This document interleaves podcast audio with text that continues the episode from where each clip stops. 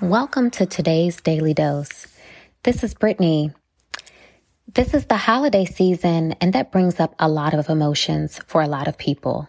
Some strong, some sweet. Some of those emotions even make us ponder past or current wrongs. So today's dose is about forgiveness. I want to begin with a paraphrase of a story about the Buddha.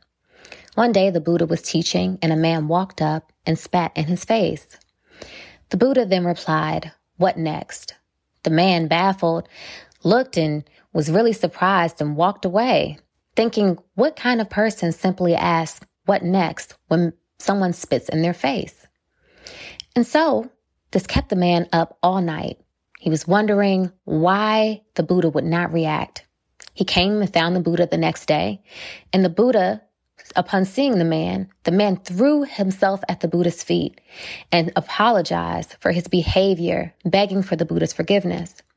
The Buddha looked at the man and said, Forgive for what? The man was again stumped at the Buddha's response. And the Buddha simply said, That you are not the same man you were yesterday, and neither am I.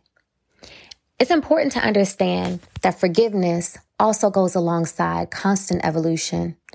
When we forgive others, when we extend that, it allows us to begin again. It is a gift that we are freely able to extend, particularly in the holiday season, because it frees us up. I think of our foremother, Maya Angelou. When she passed, so many were mourning her. And a Washington Post writer shared a story about how Maya viewed forgiveness. She said, Forgiveness is one way to not drag the hurt around. It becomes overweight luggage that you don't need. So find someone who needs something. And I give in the name of the person who has hurt my feelings. The person doesn't know it. The recipient doesn't know it, but God knows and I know. And once I do it, I'm feeling finished with him too. Oprah asked me if it's true that I forgive, but I don't invite them for lunch. And I said, absolutely. You can forgive, but they don't have to be at your table. Forgiveness is a gift that you give yourself. And so I will close with a quote from Maya. You can't forgive without loving. And I don't mean sentimentality. I don't mean mush. I mean having enough courage to stand up and say, I forgive. I'm finished with it. Today's affirmation is forgive yourself. Forgive yourself.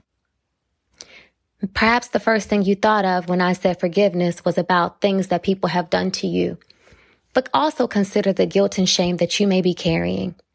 Free yourself up by extending forgiveness to others and within.